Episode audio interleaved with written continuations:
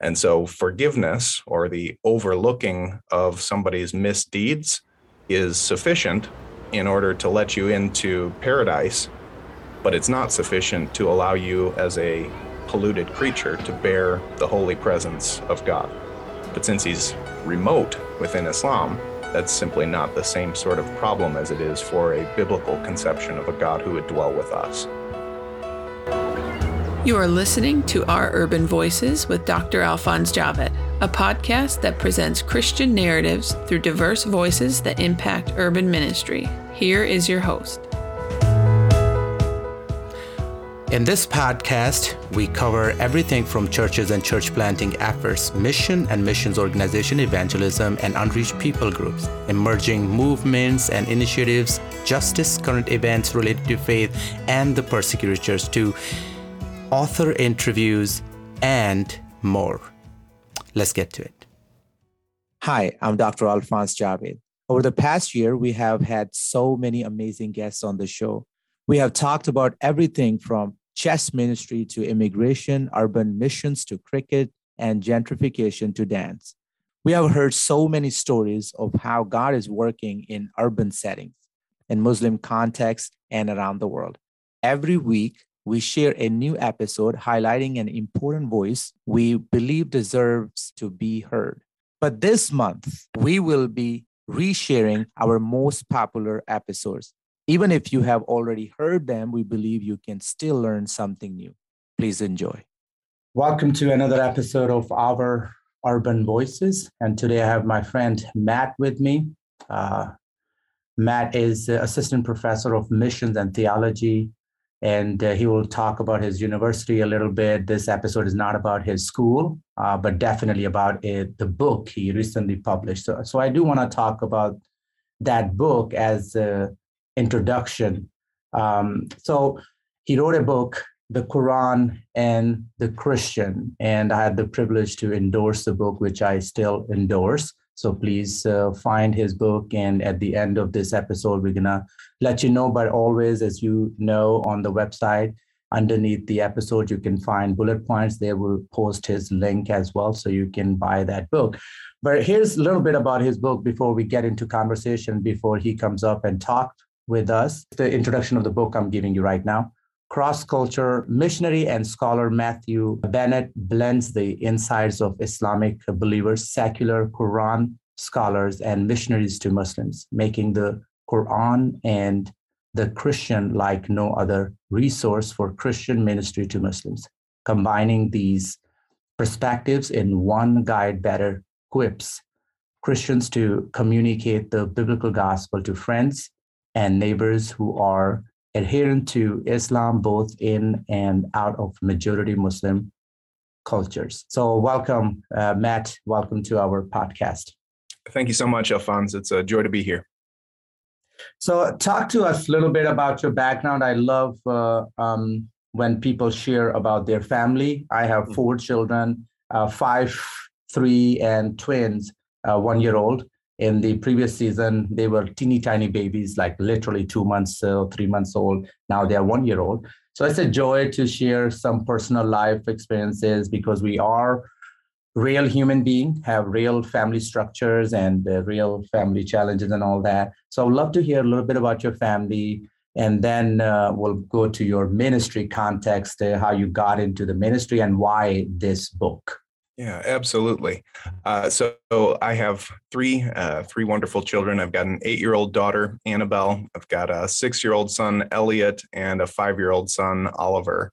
And uh, they were all uh, overseas with us in North Africa, uh, Middle East, and they've uh, they've already worn out their passports at this point in their young lives. Um, so it's been a joy to be able to bring them all over the place with us, um, integrate them into ministry. And our prayer is that the Lord uses some of our our families' environments uh, to to prompt their hearts to a, a, global vision for investing their lives for King Jesus.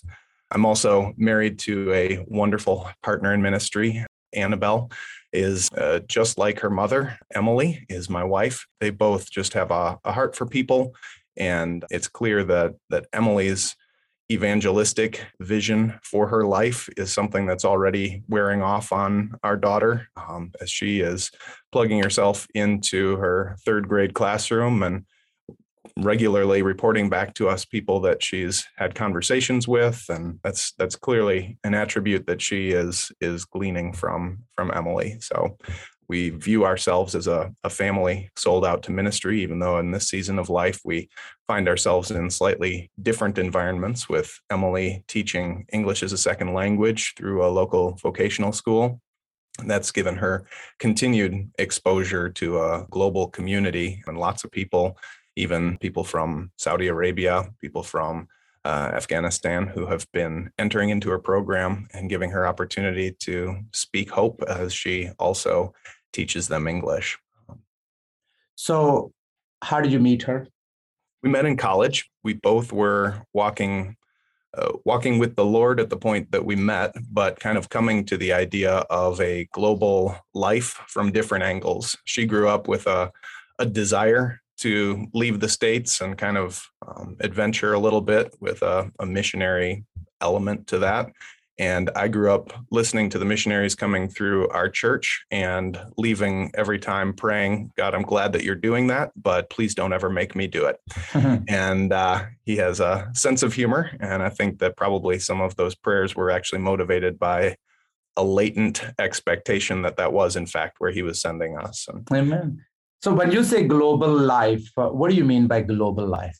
Yeah, I think for me growing up, I, I had a vision of the American dream and really wanted to follow the Lord in earnestness, but I wanted to also be able to dictate what that looked like, where He might lead. And comfort was probably for me the primary thing. I wanted something familiar, easy, and really kind of just the the average life. Uh, usually joke that I wanted a wife, two and a half kids, and a white picket fence, just to be that absolute average of uh, the American American life that I saw. And yet the Lord had other plans, and very quickly during college, um, not only broke my grip on that vision of my own comfort, but broke my heart further for the, the simple fact that we have tons and tons of access to the gospel here.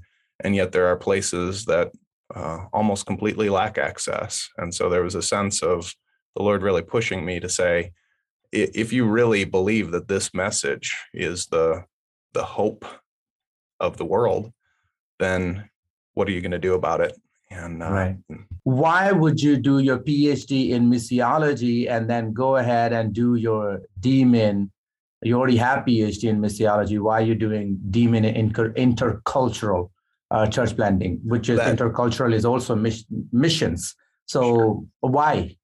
Well, that was actually my MDiv that was in intercultural church planting. So the okay. PhD was on top of that, not, uh, uh, I don't have a DMin. Oh, okay. But, my bad. Forgive no, me. No, no, no. For me, uh, honestly, going to going to college was sort of a it was just what you did after graduating high school. Uh, I didn't necessarily have a passion or love for education. I just wanted better prospects for employment after graduation. Hmm. But while I was there, the Lord really opened, uh, I'd say, an element of my own walk with Him that had an academic flavor to it, where I wasn't so interested in the classes I was taking, but I was getting into just personal reading of theology and things of that nature. And so it felt like there was a, a part of my own discipleship that was being formed through academics, which then moved us in the direction of doing the MDiv as well as the MA. But in that process, even though we were going overseas as a part of that degree program,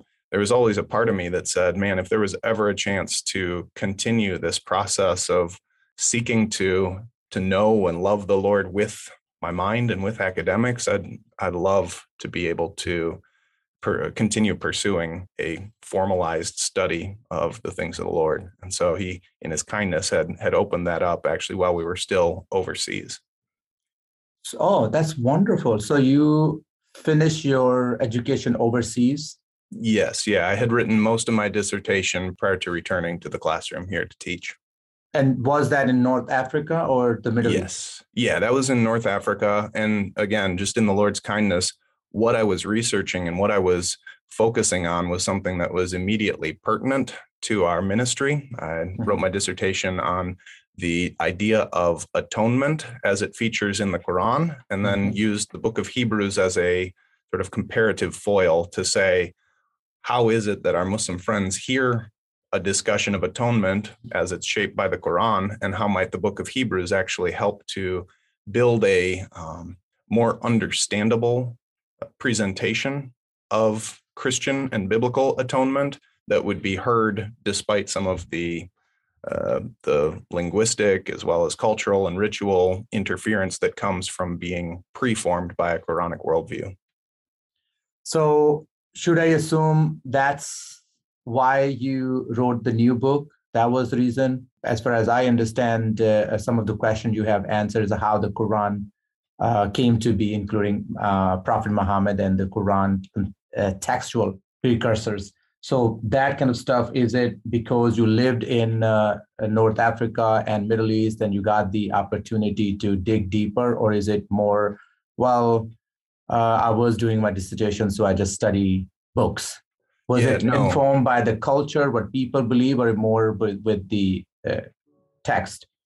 Yeah, absolutely. Uh, it started with what people believed, and some of the conversations that I was having with uh, with my Muslim friends where I would have a conversation, they would be nodding along, but then when they would respond, it seemed like there was some sort of a disconnect or a, a misunderstanding that had happened somewhere in the process. And so for me, the dissertation really came out of, of looking at what are some of the most important parts of the Christian gospel that I want my Muslim friends to at least understand if not believe themselves? And what are some of the things that are interfering with their even basic understanding of what I'm saying?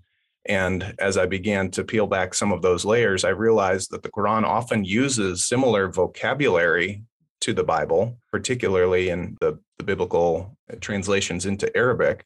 It, it'll use some of that same language, but in the context of the Quran, those words actually mean something very different. Mm-hmm. And so, mm-hmm. if I'm going to use those words to communicate to someone a biblical worldview, it's pretty important for me to know what's the baggage that comes with this word, like atonement, like sin, like forgiveness, any of these big concepts, even the word God. What are what are the ways that that word is received by my Muslim friend so that I can make sure that when I'm saying something that might mean something different than what they receive, I can do the extra work of explaining how I'm using that word. So, is this what you mean when you say the major themes of the Quran and how these shape the practice of Islam? Are these yes. the major themes you're talking about? That's really what I'm driving at. And particularly in the Arabic language, the Quran is the first major document that was ever committed to writing in Arabic. And so, even for non Muslim communities that speak Arabic, the language has been in some ways indelibly shaped by Quranic usage. And so, there's 1400 years of the Arabic language having its roots in the religious text of Islam. And hmm. so we need to be able to really investigate what do those words mean and what are some of the, the sources that have shaped them so that when we have to lean into them to explain biblical categories that we can help our muslim friends to say look look when when i say sin i mean something that radically ruptures an original relationship between god the creator and those who bear his image so it's not just a mistake it's not just forgetting of god's ways or his law it's something much more um, substantive when I say sin in a biblical context. And that's that's a huge part of being able to develop some mutual understanding is making sure we all know what the other person means by the words they're saying. All right, so um, I totally agree with that. Um, the idea of sin is so different in Quran than uh, in the Bible, and uh, even the the idea of original sin um, in even in my own book i talk about this uh, uh, this aspect that christians got original sin muslims got original forgiveness mm. um, their theology comes out of original forgiveness that god is merciful therefore every verse starts with the same idea that god is the most uh, uh merciful which is true. All of that is true that He is most merciful. Um, but the whole whole premise of uh, um, original forgiveness uh, changes everything. We we drive our theological understanding or even our uh, end time uh, prophecies from that idea of original sin, how God is coming back, Christ is coming back, He's going to restore, and all that. He's making everything new. Whereas uh, in Islam, because it's original forgiveness, therefore the sin that is the reason for the redemption. Like original sin is the reason why we need the redemption in the first place, and therefore the Savior, Redeemer Himself, coming into this world. Um, how do you, in your uh, word search and uh, uh, articulating this idea of atonement, how did you bridge that? What, what did you do for the Savior uh, to prompt that need of Savior, the, to prompt yeah. the redemptive redemptive work? Sure. Uh, I mean, I think uh, I would just affirm what you said that I think that the discussion of who is Jesus and did he or did he not die on the cross, which is something that Muslims and Christians have argued over for 1400 years, um, mm-hmm. that is a vital and, if I can say, crucial uh, conversation that that needs to be had. But I think the the point of impasse in understanding begins long before Jesus's life, ministry, and crucifixion. And it actually begins where you're suggesting in what is the original relationship between God and his creatures? Is it one of intimate presence, or is it one of a distant creator who is judge and master, but who is not immanent, not a coming down sort of God?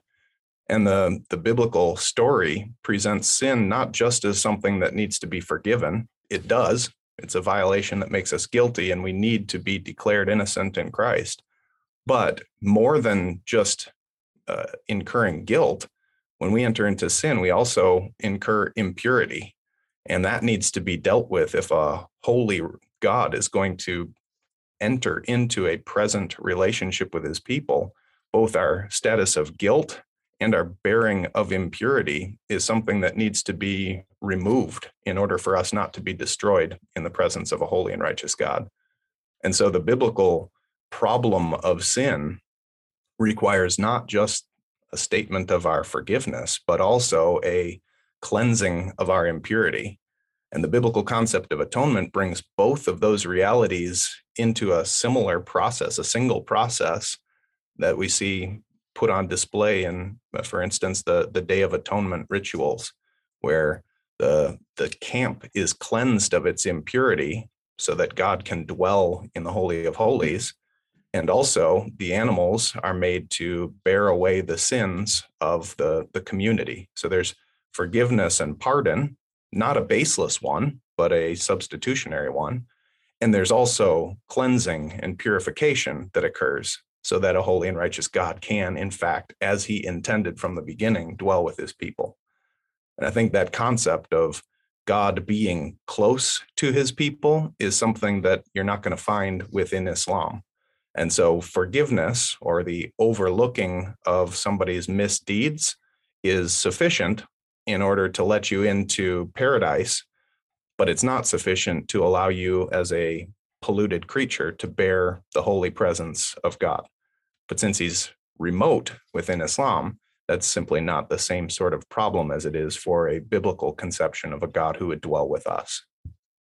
So your focus is on God and man, right?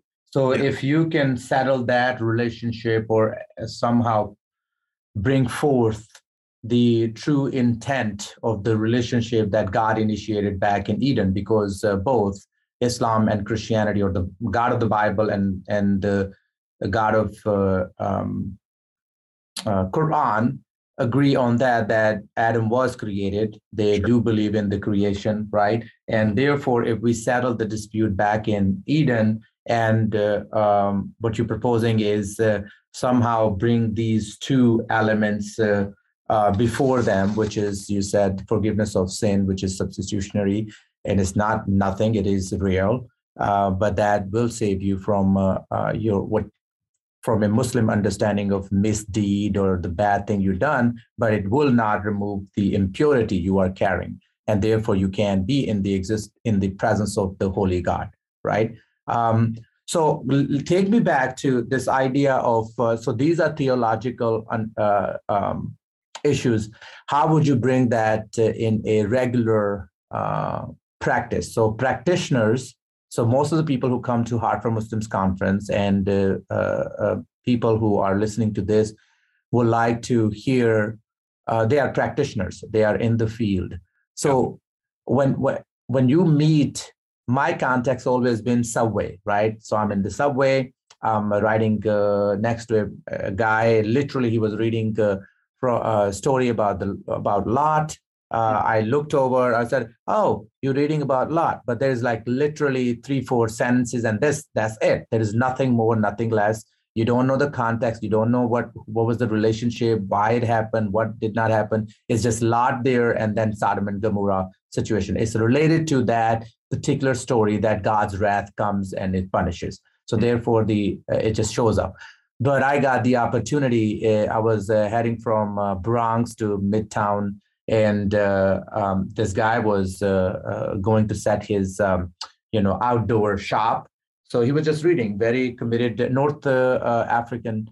And um, it was a good opportunity to just share with him that hey you know that this there's a full story. You can read that. And then i ended up talking about uh, when, when he found out oh there is this full story available. I said yeah there's also a whole story about uh, you know those uh, X amount of books that are not no longer around, and the Quran claims that, or Islam says that there are so many books given to so many prophets.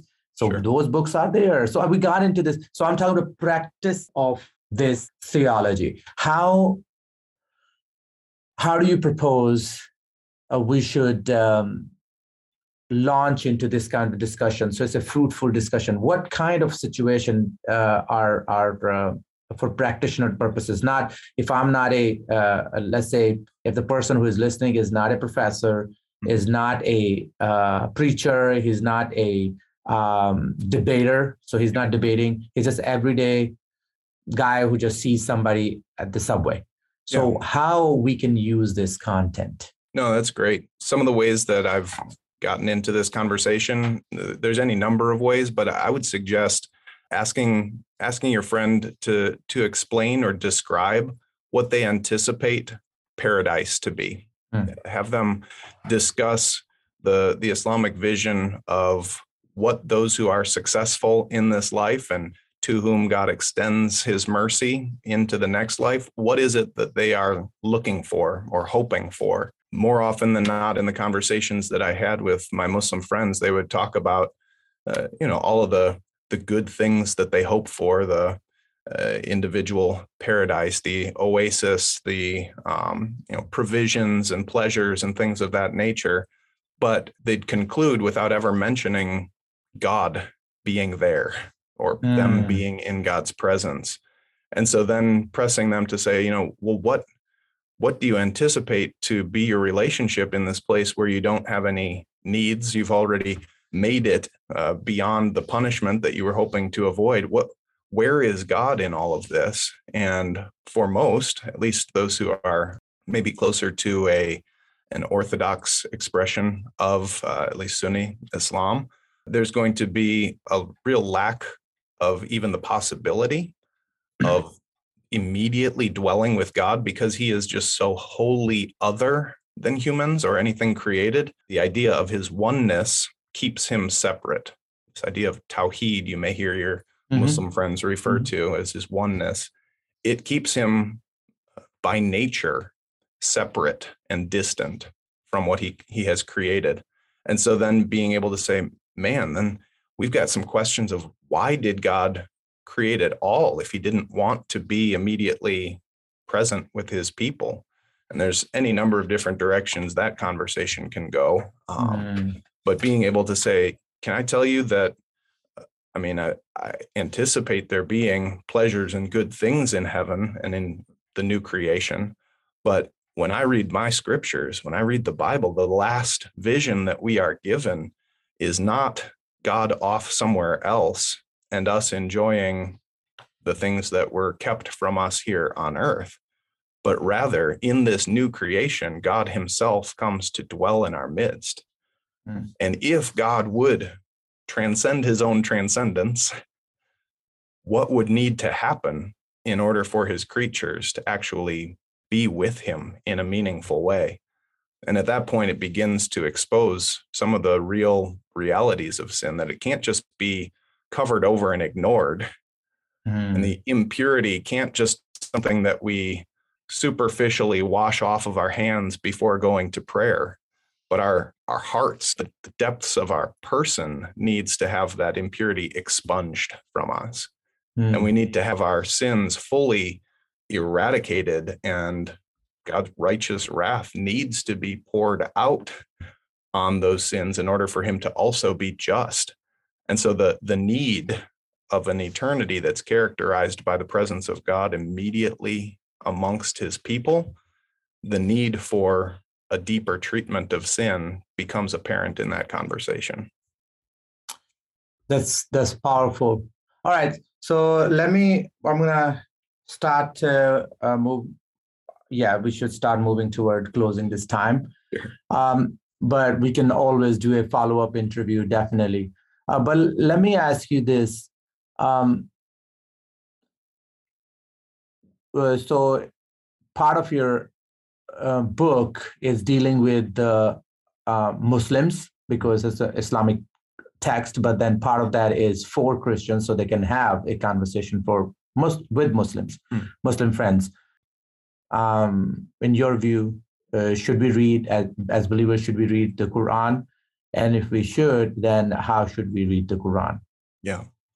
So in the book, the last, I think, three chapters kind of work through that question because there's a cluster of questions along with it. Not only should we read it, but should we use it? Because there are certain missionary method, methods that suggest, even as you mentioned, you've got stories of lots of biblical prophets like Lot or uh, Abraham or Jesus, this character who seems to have a lot of connections to the biblical and historical Jesus. So, what do we do with the Quran once we've read it? Do we use it as a bridge into the scriptures? Is it a, a positive thing for us, or is it something that we need to be wary of? And so, for the first question, I do think Christians should be reading the Quran. Part of that is because what you'll encounter is something that's very different in terms of its presentation as well as its um, uh, its purpose and its its form than what we read in the Bible. And I think for many people who aren't deeply acquainted with Islam, the assumption is that the Quran is just the Muslim version of the Bible. But it is a very different document and it has a different impact and even purpose in the life of most Muslims. There's very few Muslims who have a quiet time in the morning where they are prayerfully thinking through and uh, sort of reasoning from the Quran to their life. More often than not, the what you do with the Quran is you commit it to memory as an act of piety and devotion. But it's written in sixth century, seventh century Arabian Peninsula Arabic. And so it's not really something that most Muslims today, even native speakers, are able to digest and work through in the way that we pick up our ESV or our CSB um, English mm-hmm. Bible mm-hmm. and try to work through applying it to our lives. So I do think that it's important to read in order to know what is there. But then beyond that, to be able to begin to see some of the ways that the Quran takes these themes or even the characters from the Bible. And even though they seem to have some similarity, as they feature in the Quran, they actually serve a very different purpose. And so some of that superficial similarity that might occur to us to see when we look at the Jesus character in the Quran that might get us real excited to use it. Mm-hmm. I think we need to we need to be a little bit more um, critical mm-hmm. in our approach to saying, is this in fact Jesus? And do I want to say, oh, I believe in Jesus too, implying mm-hmm. that the mm. that's the same character, the same pur- uh, purpose that that character serves? Mm. Or would it be more helpful for me to to study what comes out of this character and, and what this character is for in the Quran so as to be able to better communicate when my uh, Muslim friend says, Oh, we believe in all of your prophets, just plus Muhammad.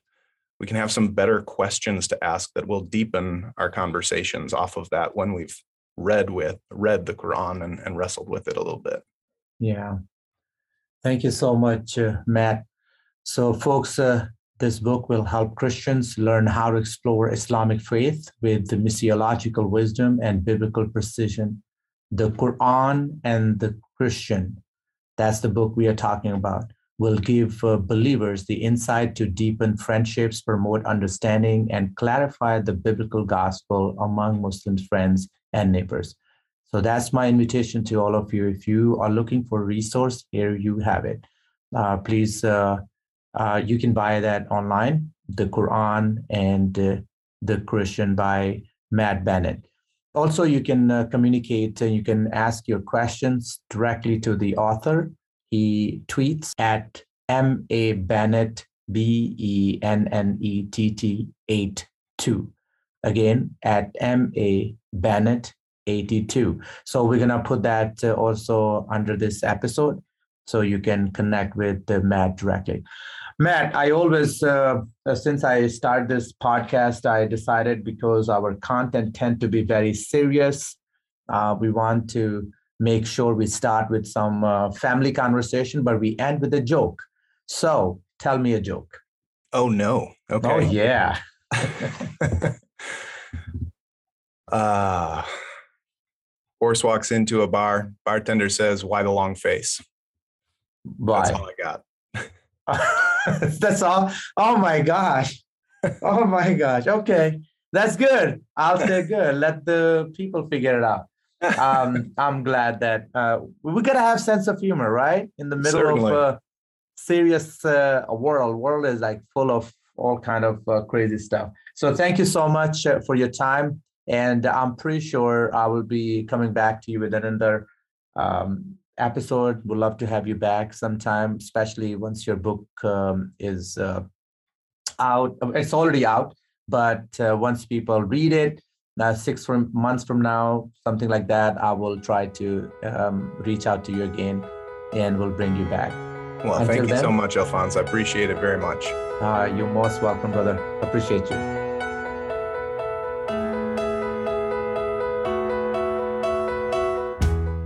You've been listening to Our Urban Voices with Dr. Alphonse Javed, which presents Christian narratives through diverse voices that impact urban ministry. Please check back for new episodes every week.